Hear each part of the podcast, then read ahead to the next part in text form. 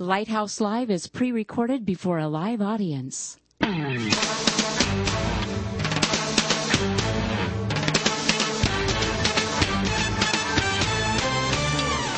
Welcome to Lighthouse Live, the radio voice of Advancing Vibrant Communities. Our mission is to motivate believers to move out from the four walls of the church to personally serve the needs of their neighborhoods. Get ready for a no-holds-barred, honest look at the Christian lifestyle the way Christ commanded it to be. All that and more coming right up here on Lighthouse Live.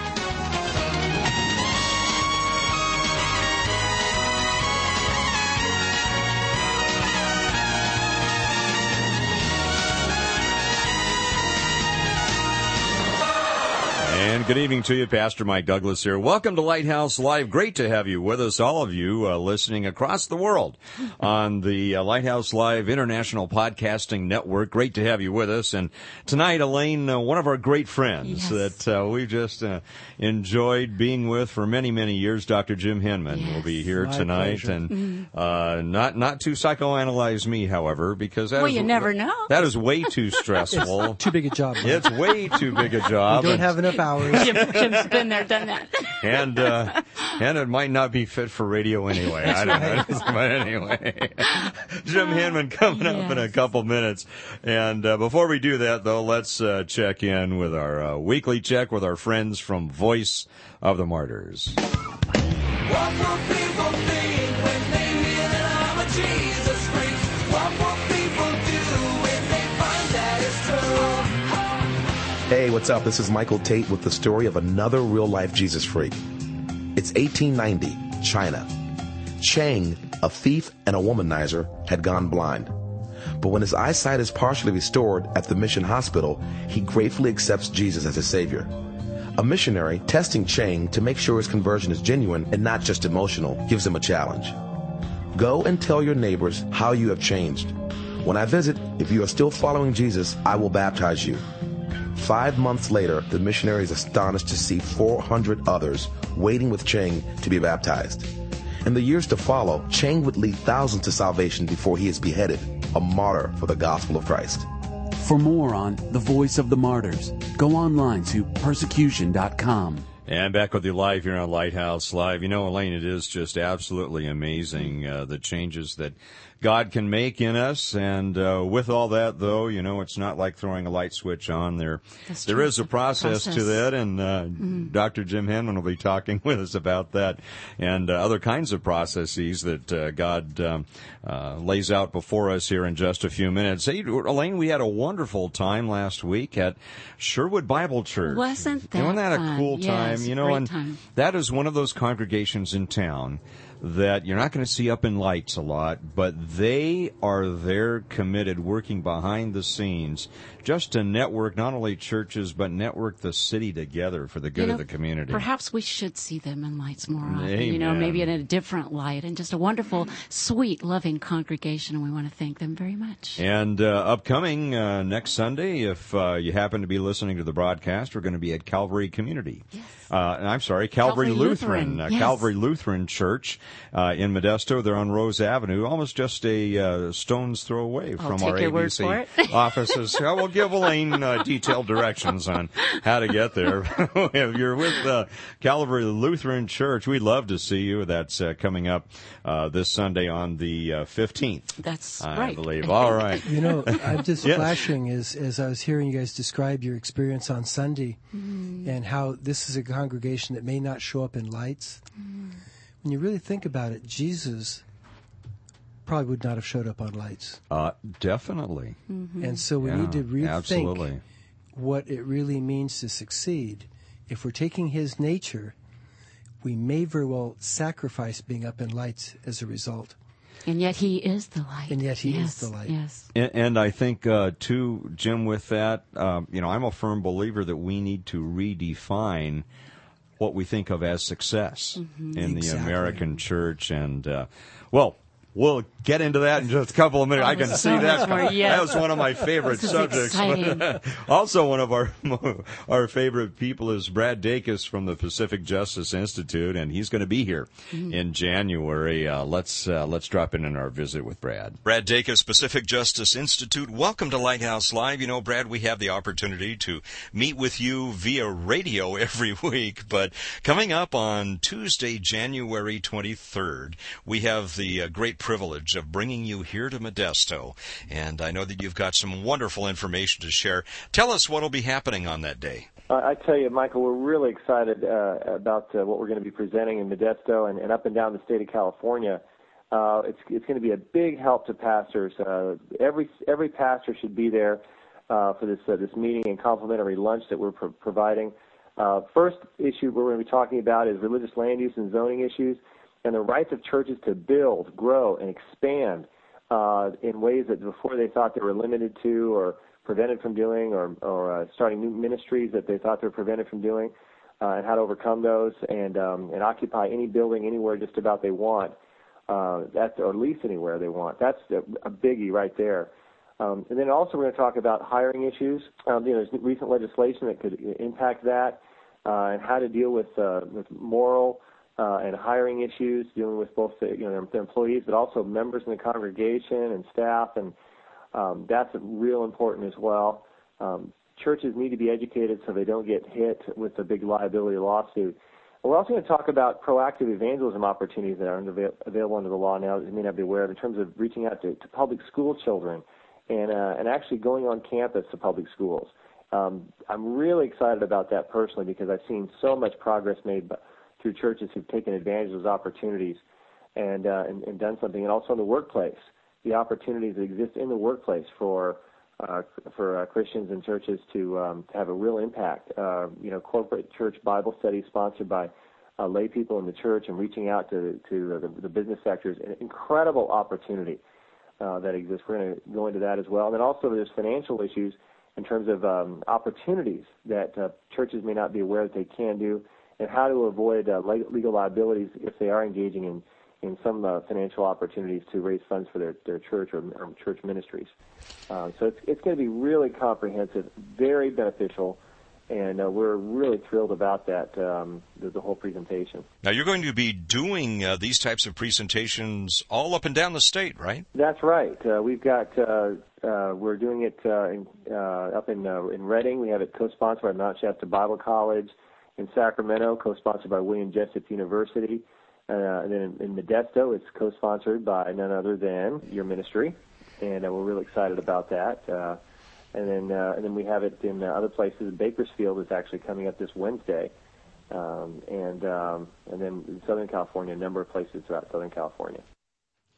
Just a reminder, friends, you can find out more about the Pacific Justice Institute at www.pacificjustice.org. That's pacificjustice.org.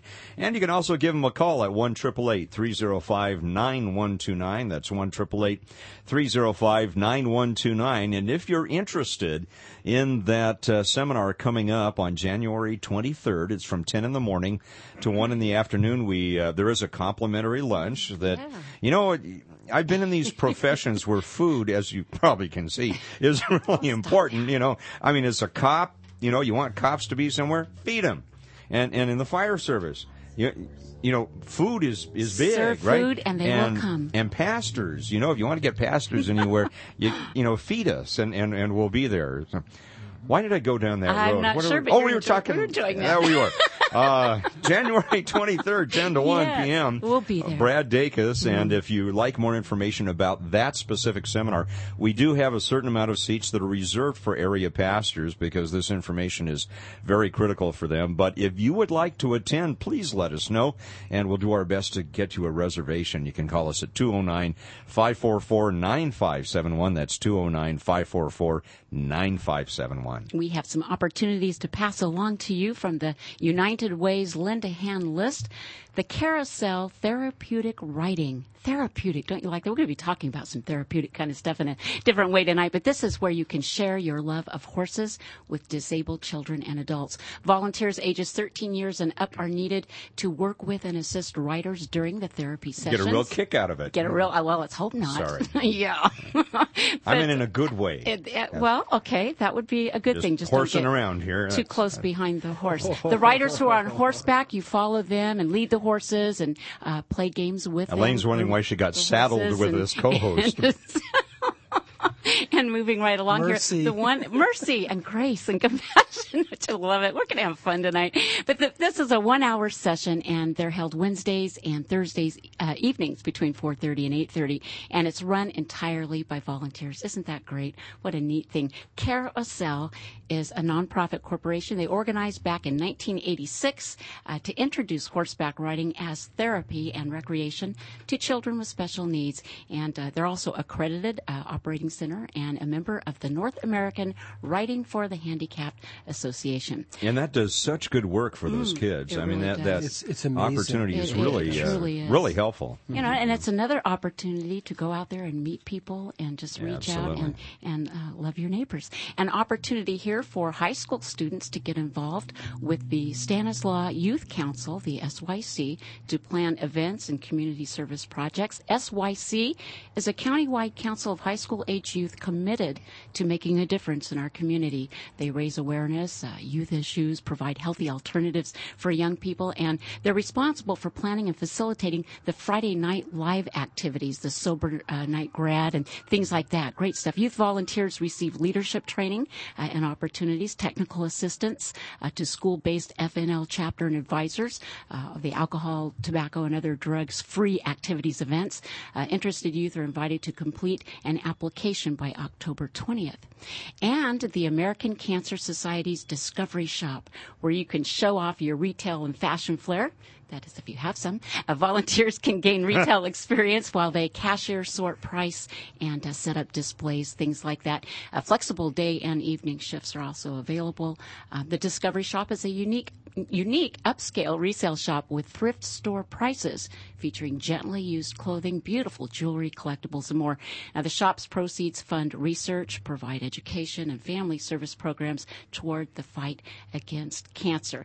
And if you have any questions about any of these items, feel free to call Barbara Borba at 209-524-1307, extension 113, again, 209-524-1307, extension 113. She'd be happy to talk to you, and we're always happy to talk to you as well here at 209-544-9571. Well, we are... And were you saying that I'm fashion challenged? Was that what you were saying? Art, do you feel like you're... Well, Lori, my wife Lori... Jim is really examining this. Yeah. This is one time I can't say anything. Yeah. Mike and I are in the same ilk. Fashionably challenged, maybe. When we got married, Lori, all I wore was gray pants and white shirts, and I thought that was pretty cool. Was it like a uniform at school or something? No, it was just kind of, it was easy to pick what to wear in the morning. Well, there you go. And our predecessor, the inimitable Mr. Owl, is giving me a thumbs up on that. So. But we're not here to discuss fashion challenges. We are excited this week and next week, too, friends, because, have you ever thought if one's good, two must be better? I mean, when you pass by the table and you see the chocolate cake there, and we could really get into trouble there, right? But we are doing something. I don't know if this is a first for Lighthouse Live. It may be. But we're going to be doing a two-parter with our friend and doctor, psychologist Jim Henman. Because if he can take us for he might need therapy after this one. Well, but Elaine's not too bad. We're going wait till you get digging. We might find out otherwise. But God's amazing plan for healthy change. And that, Jim, is a power-packed statement and group of words, I think. And maybe if we just kind of break that apart and kind of give an overview, if you will, of the things that we may be covering this session. And then again, next week, we want people to grab their neighbors and get their families together around and just take part of these wonderful nuggets that you have to share with us. Well, that particular handout, which they can find on the website, thecareforyou.com, C-A-I-R thecareforyou.com. Which is wonderful. Yeah. It has that available free for anyone that wants to follow up on this. It starts out, God is deep and simple. Mm. Unfortunately, we tend to make him superficial and complex. Mm. And I know that you guys see that repeatedly. Mm. If we try to make him superficial, then we wonder why it is that his plan seems to be pretty powerless. His power comes in the depth of his simplicity. Love, grace, and truth are all integrated into one spiritual manifestation at the very center of God. You know, this whole concept, Jim, and you articulate this so well. And by the way, friends, if you don't have the book, Dr. Jim Henman has written a great book and came out just a few years ago. It's Who's Really Driving Your Bus? It's and a great picture on the front. Great title. It's awesome. And in there, some of these great nuggets. But Jim, you know, as we try to convince people that Christ's command to love God with your whole being and to love your neighbor as yourself is really simple, and yet, like you said, there are some deep consequences of that. And we try to strategize. I think we over-strategize God out of what he wants to do for us. Right. And keeping it simple oftentimes is a great way just to allow him to dynamically work through us as a conduit of his love and his grace and his mercy. Well, if you look at Paul, who is one of the primary architects of the New Testament, to listen to Paul, you think, my gosh, I could never do it the way Paul does it. Paul, you know, all I am is a bondservant. That's who I am. That's his identity. And we think, well, I could never do that. But actually, Paul's talking about the easy way to do it. Mm.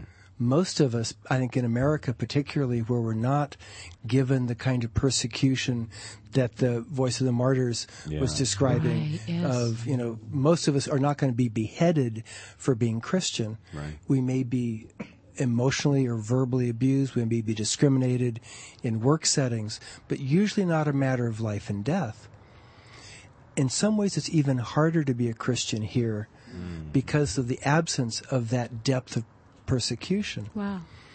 Paul, his whole identity was in being a bondservant for Christ. That is the simple way to do it. Trying to balance and be good on Sunday, trying to be a good person, misses the whole mark. A bondservant is reflecting the person who he has been bonded to. Amen. And Jim, you do such a magnificent job of helping people who don't know their identity or have forgotten or have missed. I love the way you talk about Alzheimer's.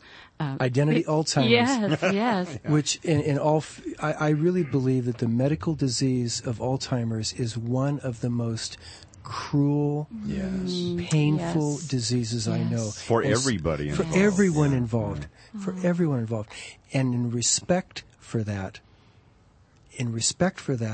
God gave me the nugget of identity Alzheimer's as a spiritual disease in which new creation individuals believe they are their old nature. It's more common than what we think. It's very common because we confuse Paul's writing. Paul talks a lot about what a victorious Christian life would look like. He does a wonderful job painting a very good picture of what the victorious Christian life would look like, but doesn't tell very much about how to do it. That's interesting. So we skip over that how and move directly to the what it would look like, and we do that on our own steam, and that's not God's plan. That's right. It's his plan to let him, through us, draw us from glory to glory to glory as we become more fully his nature. And the how, I think, Jim, perhaps why that was let out, and we won't know till we get to talk to Paul, you know, on the other side of eternity. But I suppose one of the reasons might be that God understands our distinctiveness and our different personalities, both as individuals and as corporate churches. Mm-hmm. And we all work differently. We're wired differently, and that how is going to manifest itself differently, isn't it, for each one of us? There's a uniqueness. God is not an off-the-rack God. Yeah. He's custom. Mm-hmm. Every single individual has a custom relationship with him. We are intricately woven, intricately tied, each one of us, and he formed us and knew us before the foundations of the world. This plan that he has, Jim, God's plan for healthy change. Who needs healthy change? Well, if you're alive, if you're breathing, in this fallen world, you need healthy change. It began in the garden, didn't it? Once the knowledge of good and evil was introduced, from that point on, we've needed it. Mm-hmm. Because that knowledge of good and evil God never intended us to have. Mm-hmm. And when Adam gained it, he became psychotic. He hid behind a bush from God. That is truly psychotic, to hide from God by hiding behind a bush. The knowledge of good and evil, in other words, how far short we truly fall from God's perfection, is something we cannot handle without his grace and his love to counterbalance it. You know, don't we miss that? And sometimes in the way that we communicate the gospel. You know, we were talking about this the other day, and when we have, and I'm thinking of how we historically have, at least in Western religion and the American church, the way we've presented the gospel has often left out that grace and that mercy, and underscoring that, you know, oftentimes it's all about you either going to heaven or you're going to be suffering in hell. Mm-hmm. Well, okay, I don't want that other one. You know, most people don't, but you know, that intricacy of God's grace and mercy and how that operates and the significance of what that means oftentimes gets lost in the shuffle, doesn't it? It definitely does. And like, for example, the concept of truth and the concept of grace. And often those are seen as either unrelated or at best related to each other. In truth, in real truth, in accuracy, grace without truth is not grace. That's right. And truth without grace cannot be received. Because we will defend against truth if there isn't the grace to feel good about noticing the things that we need to change.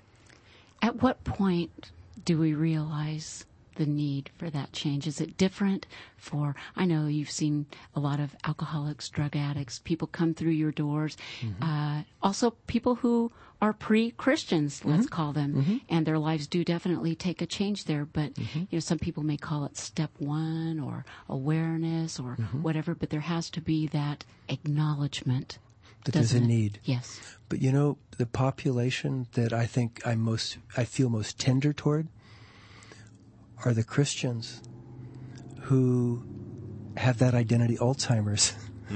The Christians that believe they are their old nature, and their actions and their attitudes reflect old nature, not new nature.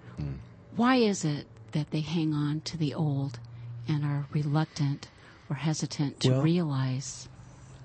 I call it being confused by the facts, F-A-C-T-S, facts, because you would not know necessarily that I'm a new creation at a given moment. Okay, I may be face down in the mud. I may be going north to Turlock from Modesto, and by the way, Turlock is south. Okay. For those of you that are out of this geographic area, Turlock in truth is 20 minutes south of Modesto. But often as Christians, we go north to Turlock from Modesto. We go the wrong direction. And then we hate ourselves into turning around. And that's not God's plan. We're constantly improving on his plan by trying to beat ourselves, hate ourselves, shame ourselves into change. He knows we can resist that. What we can't resist is his true, loving nature of grace and faith in us. We don't really extend ourselves grace lot, do we? Yeah. See, being his ambassador, 2 Corinthians 5:17, I bring that up most of the times when I come on here, yeah. but it's that important to be repeated. Yes. Absolutely. You know, the old has passed away. We're now a new creation. God no longer holds our sin against us. He calls us to a ministry of reconciliation, to be his ambassador of reconciliation. And what happens is, it's pretty easy as Christians to be his ambassador outward. Mm. I can be his ambassador to Elaine. I can be his ambassador to Mike. But to be an ambassador to Jim, we tend to forget. And it leaves the scale off balance. It takes the golden rule and cuts it in half. Do unto others as you'd have them do unto you. Love others as yourself. Oh, that's so important. Well, if you're hating yourself into God's graces, that's not his plan. Mm. It's not. You said something, Jim, that maybe you can address a little more in depth. And that's the thing that you find in people that you feel is wrong, is that they believe that at the core of their being that something is terribly, terribly wrong with them. Right. That, actually, that is, there's a little nugget, again, on the website called remembering/believing. Mm-hmm. And let me just share just a little bit of that from memory. Often the more intelligent the individual, the more complex the labyrinth of blind spots that they have to deal with. Mm-hmm. The maze of blind spots is in proportion to the intelligence. So being smart is no inoculation. That which we try really hard to remember is easy to forget. Mm. That which we believe deeply is easy to remember. Then the next paragraph is what you're talking about, yes. and that is, sadly, as adult children, which means normal human beings who have wounds, which is normal in a fallen world. Which is all of us, isn't it, Jim? It's normal. It's all of us. It's absolutely all of us. That at the core, we tend to believe deeply there's something terribly wrong with us that we have to make up for or compensate for or get rid of or hide. The truth is, the only thing truly wrong with us is that we believe there's something terribly wrong with us.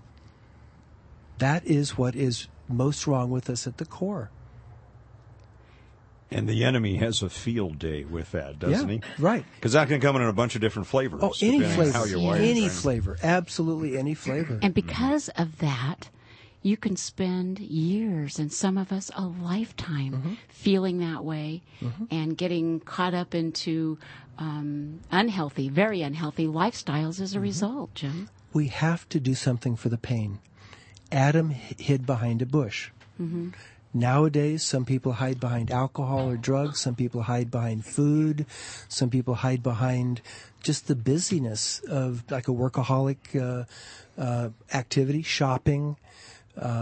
Even very positive things can be a way of medicating, dampening the pain of that mistaken belief that there's something horribly wrong. I wrote down a quote, Jim, one time, and I don't know if it was a seminar. Maybe you can remember who said this.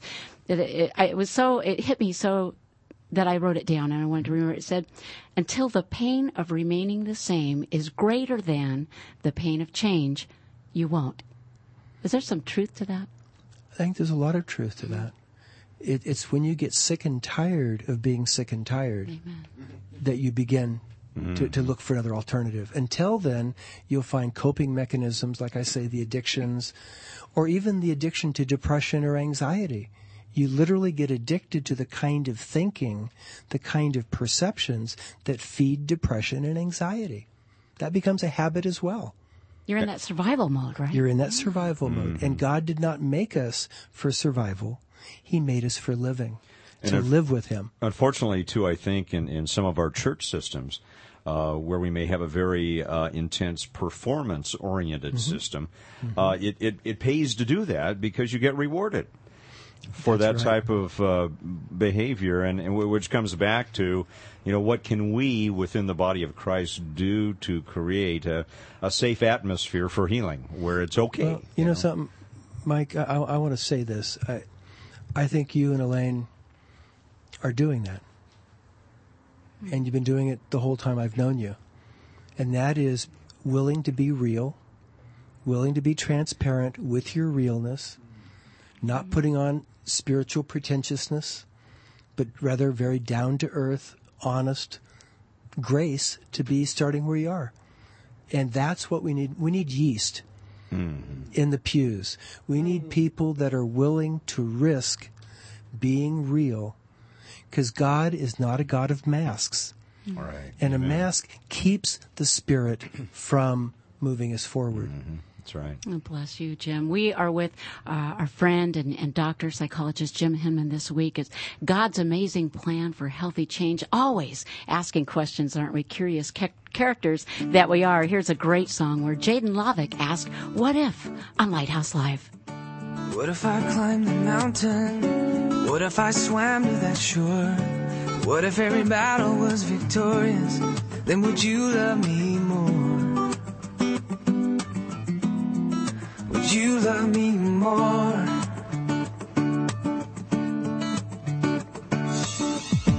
What if I were everyone's first choice? What if I went farther than before? What if I stood high above the rest? Then would you love me more? Would you love me more?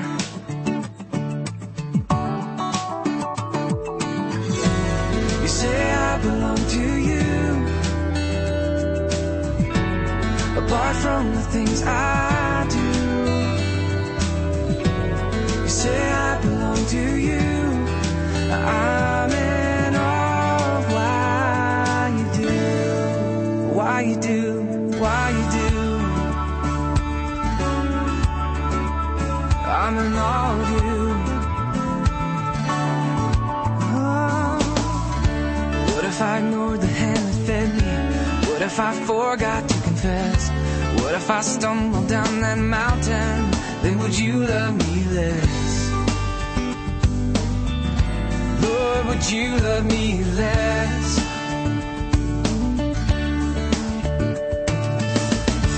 What if I were everyone's last choice? What if I mixed in with the rest? What if I failed what I passed before? Then would you love me less? Lord, would you love me less? Oh no, no, no. You say I belong to you. Apart from the things I do, you say I belong to you. I'm in awe of why you do. You do, you do, you do. What have I done deserve your son, sent to die for me? What can I give? I want to live. Give me eyes to see. In a world that keeps changing, there's one thing that I know is true. Your love stay, and there's nothing else I hold on to.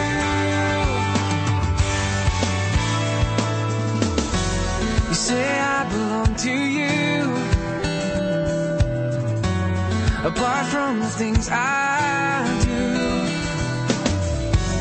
you say I belong to you. I'm in awe.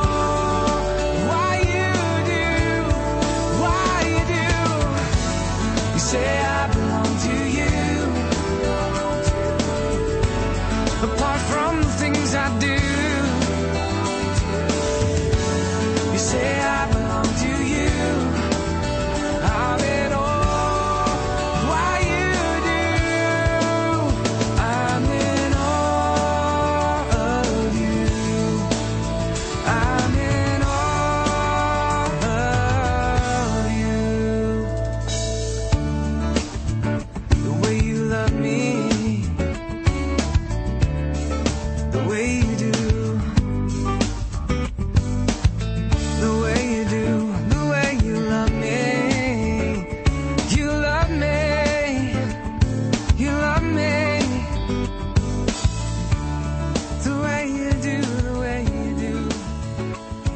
His name is Jaden Lavik, and that's called What If. I think I've asked that question all my life. That's from his CD, Life on the Inside, and it's here for you on Lighthouse Live. So glad to have you with us wherever you tuned in around wonderful the world. Song. Isn't it wonderful, Jim? You know, nothing we can do can make his love be any lesser or greater for us, and that is just amazing.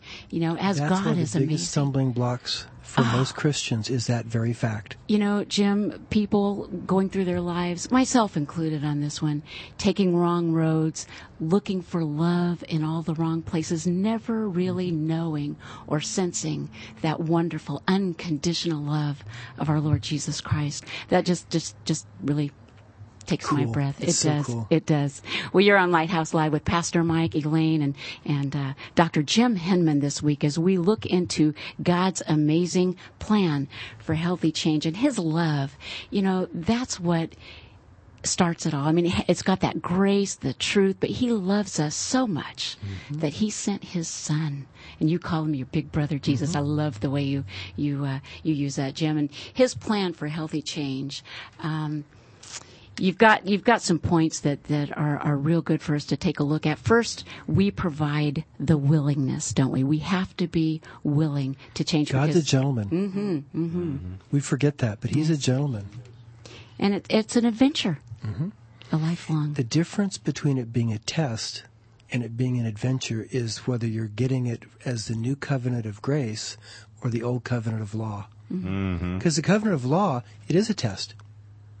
And all the feelings that go with the test are perfectly appropriate in the covenant of law. But the covenant of grace is what allows it to be an adventure, and yet we often improve by going back to the law. Mm-hmm. And it becomes a test again. Well, it's a lot easier, isn't it? It is. It's cleaner. It's cleaner. You don't get the results, but it sure is a lot. Oh, it doesn't work. No. But it's clean. You know, God's plan is different than maybe someone else's plan or our thinking mm-hmm. of his plan. Sometimes I like the way you use that visual of the airtight, right. you know, container, and, mm-hmm. and it's not that way. Nope. No. It's not. And to realize that he wants to live our life with us and through us yes. and for us. Mm. That's what he wants. That is his plan for our healthy change.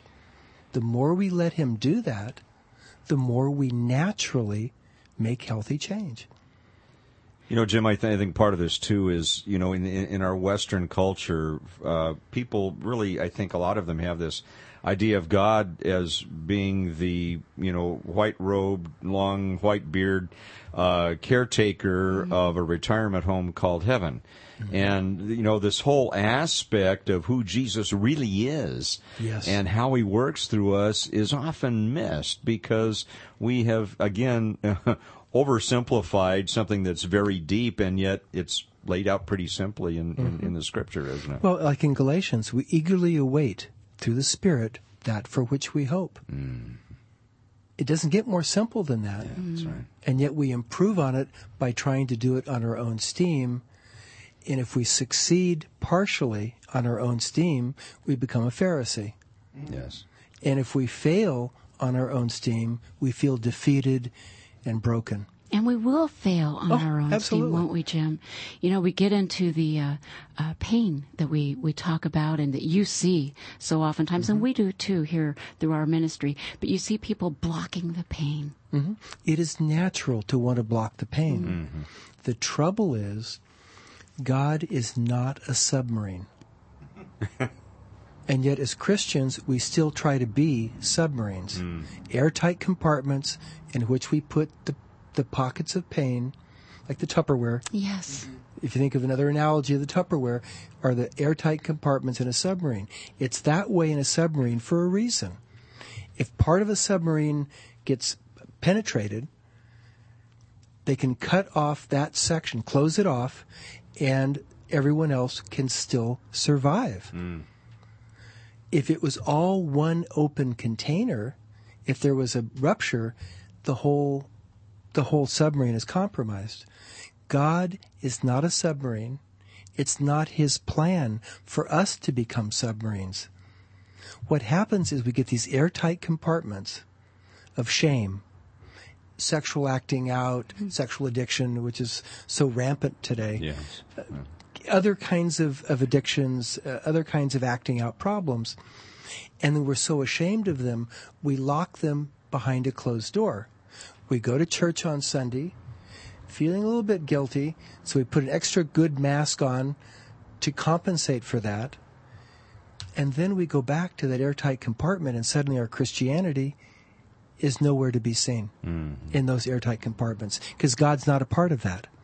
He's not in those airtight compartments, because he's a gentleman, and we will not invite him into those airtight compartments because we're ashamed.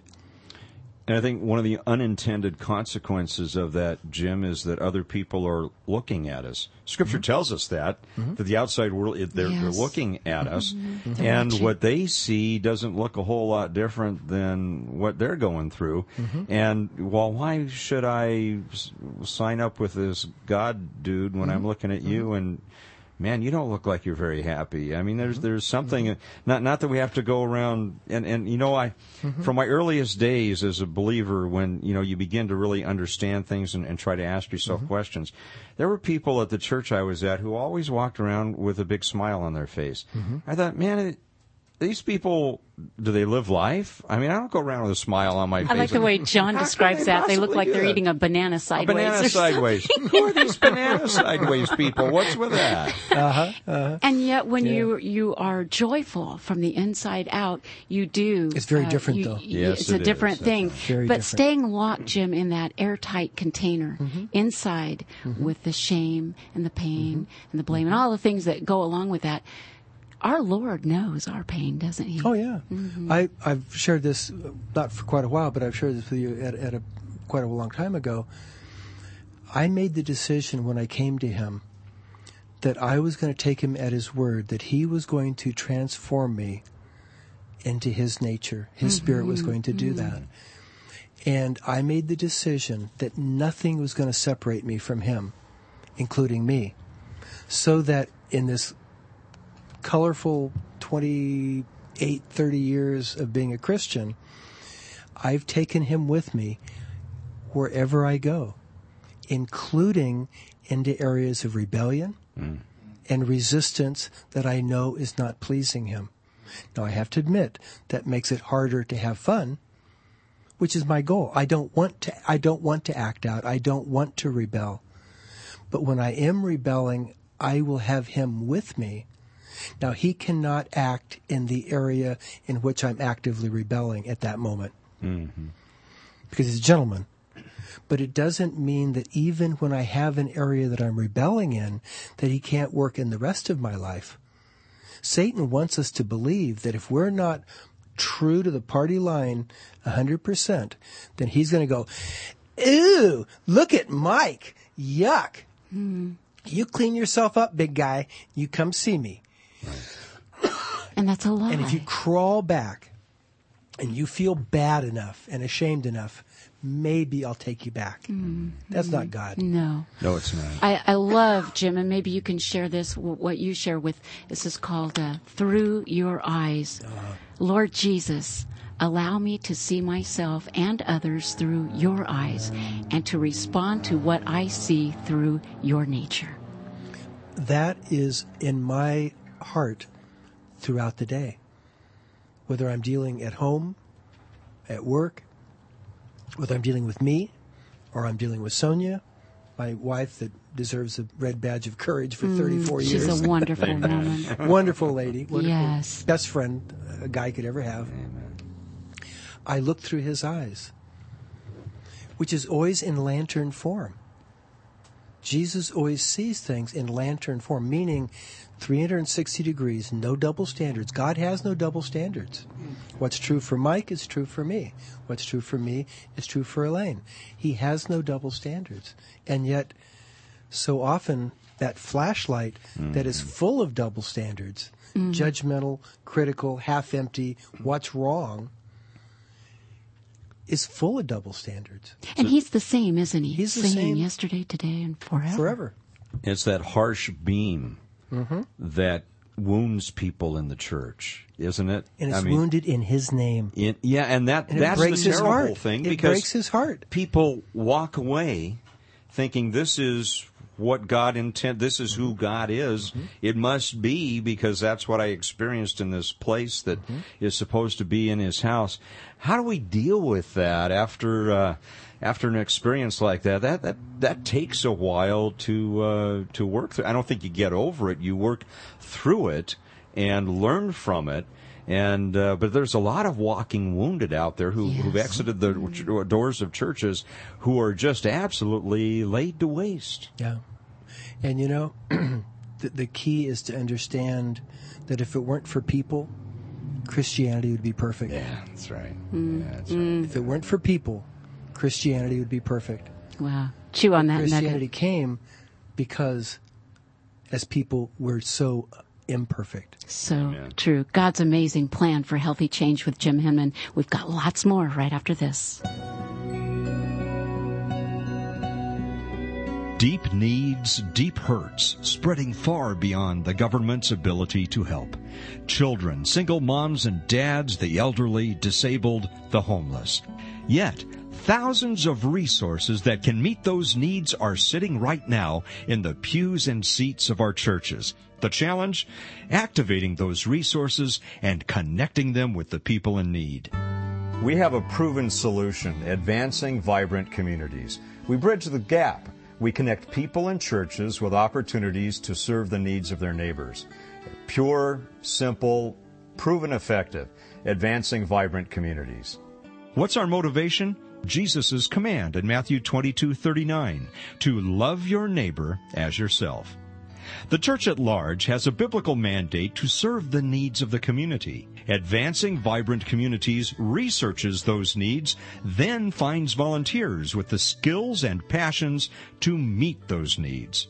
The very first story that Mike told about ABC involved serving one of my church members whose needs I could not meet within my own community. And in that moment, God humbled me and asked me to open my heart and really listen. And as I saw the setup of the database, I realized that AVC is a wonderful partner with my own congregation. It helps us be more effective. This organization comes along and says, I'll do a lot of the groundwork and we'll discover the needs. And then those folks in your congregation who desire to be a part and who have these skills can volunteer. AVC partners with over 80 community and government agencies to help meet the needs of the city. We network with organizations like Habitat for Humanity, the American Red Cross, Salvation Army, the Area Agency on Aging, the school district, and the police department. Habitat and AVC is a perfect match in that we both have common missions of helping people get out of the four walls of the church, getting out into the community and helping others. AVC serves volunteers by finding ways for them to help others. AVC serves the needy through volunteer efforts with love, grace, mercy, and compassion. AVC serves churches by augmenting efforts to reach out and meet the needs of their neighbors. AVC serves businesses by helping create healthy neighborhoods, by connecting employees with opportunities to volunteer, and by providing opportunities to donate goods and services to legitimate needs in the community. You know, some of us can donate a little money, some a little time, some one or the other or both. It really touched my heart that these strangers were interested in me and what I needed in my life. You know, it's not only hearing it, but it's seeing them, and it's being there in person and seeing the need that they have and hopefully being able to do something about it. I will tell you, as you know, your chief of police in the city of Modesto, we need your help in the community making a difference. Volunteer, I know we can put you to work. And I promise you, if you get involved, you'll feel better. You'll be happier. How can we partner with you to meet the needs of our city? We ask you to consider monthly financial support and to help recruit more volunteers. Advancing Vibrant Communities. Faith in action. Pure, simple, proven effective. Carrying out the biblical mandate to love our neighbors as ourselves. Thank you. And we're back with you on Lighthouse Live. Pastor Mike, Elaine, and Jim Henman, and just a wonderful, wonderful series, if you will. This is part one of God's amazing plan for healthy change. And Jim, you are just rich in nuggets and wisdom and truth and healing for people. I can get kind of wound up in this, as you can tell. But, you know, when we think of living consciously with Him in the present, as you point out, in that grateful humility, there has to take place, this is, and you expound on this like no one, a powerful vulnerability. Speak to that. Mm-hmm. Those two concepts, the grateful humility and the powerful vulnerability, interact to help make it possible to line up in a way that God's Spirit can naturally draw us into His nature. The grateful humility is the realization, not intellectual, but visceral realization. And I'm not talking about just a feeling. I'm talking about the deep-held belief that He loves me perfectly, that nothing I can do can affect increasing, or what you were saying earlier, I can't increase it, I can't decrease it, I didn't deserve it, I can't earn it, and that's actually a big stumbling block. But if you can accept that, what you're left with naturally is a sense of grateful humility. Wow, He picked me to be on His team, and somehow that must mean He sees value in me through His eyes that I didn't see in myself. That's the grateful humility. It's not arrogance to realize you're picked for the team. It's just almost an overwhelming sense of, wow. That's the grateful humility. The powerful vulnerability is where, which sounds like an oxymoron, powerful vulnerability. Right.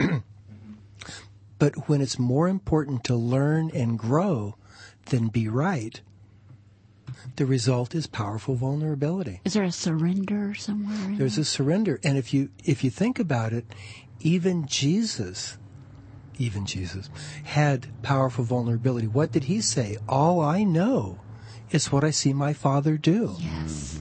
In other words, He was interested in one thing as a source, and that was to be in line with and in connection with His Father's will and His Father's nature. That's what allowed Him to be perfect. We imperfectly can move in that direction with powerful vulnerability. Thank God we can do it imperfectly. Well, we will do it imperfectly, and He knows that. And isn't that comforting to know? You know, we don't. Once we become a believer, we don't have to execute what we're supposed to do perfectly. No. God knows we're not going to do it.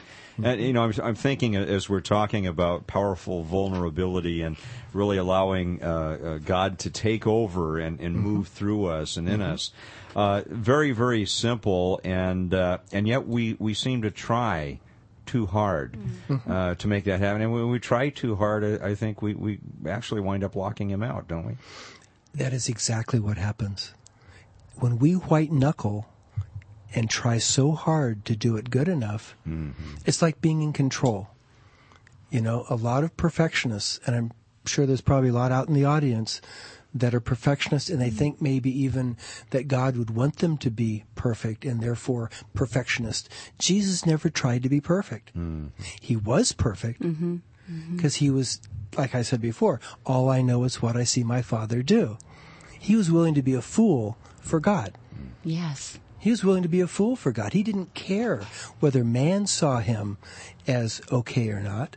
He cared totally on being connected with and in line with His Father. That's the powerful vulnerability. And so often the hurts in the church, or the hurts from the church to those not yet saved, comes in the opposite of powerful vulnerability, where let me tell you how it is, and I don't want to hear from you. I'm going to tell you how it is. And that wasn't God's style. As Jesus came to earth to show God's style, what did He do with the Samaritan woman that He met on the road? What did He do? He let her know that He knew her deeply And from that, gave her direction. Mm. And love. And love. And that relationship, yes, and that acceptance in that relationship allowed her to go forth. Not shoving something down someone's throat. Amen. Well, in these cases where we naturally are going to have conflict, mm-hmm, even within the church. Oh, sure. You know, lots, sure, of conflict. We sometimes exacerbate this by making the person the problem, right, instead of the problem the problem. And well, God makes the problem, the sin is the problem. Right. He doesn't make us the problem. That is so true, Mike. And I think a lot of wounds come from that. Yep. So. Mm-hmm. Absolutely. Absolutely. So realizing his awesome love and that powerful vulnerability that must take place, Jim, how do we then relax into becoming? Well, you know, it's a funny thing. It's the only thing that really makes sense, mm, because we can't do it on our own. Or perfectly. Nor can we do it perfectly. Mm. But what we can do is allow him through us to draw us. And the best way to have him draw through us is to relax into starting right where we're starting, which is God's plan always, is starting in the present, right where we're starting. How often in your ministries have you noticed people truly wanting to please God, but hating themselves where they're starting? Mm-hmm. Yes. You know, and so they don't ever get started. Because they're too busy hating themselves. And it goes back to we have to clean ourselves up, mm-hmm, in order to come before, right, the Lord. And that's exact opposite of what he wants us to do. The opposite. And man, I am so amazed at what a wonderfully messy plan God has for our sanctification, mm-hmm, and our salvation. Mm-hmm. I can think of no more messy plan than the one God came up with. Mm-hmm. A virgin birth, sending your son to hang on a cross for people that are going to spit on and despise him. That ranks as high up as a messy plan that I could imagine. And yet we try to be tidy. God wants us to start where we're starting in our messiness and let him draw us into his true tidiness, not the white-knuckled tidiness. And then we can relax into that, being his ambassadors as new creations in Christ, as we draw deeper and deeper into that relationship with him. And we've got so much more. Friends, this is just part one of God's amazing plan for healthy change. Thanks for tuning in. Don't forget to tune in next time for part two. Have a great week, and may God bless you.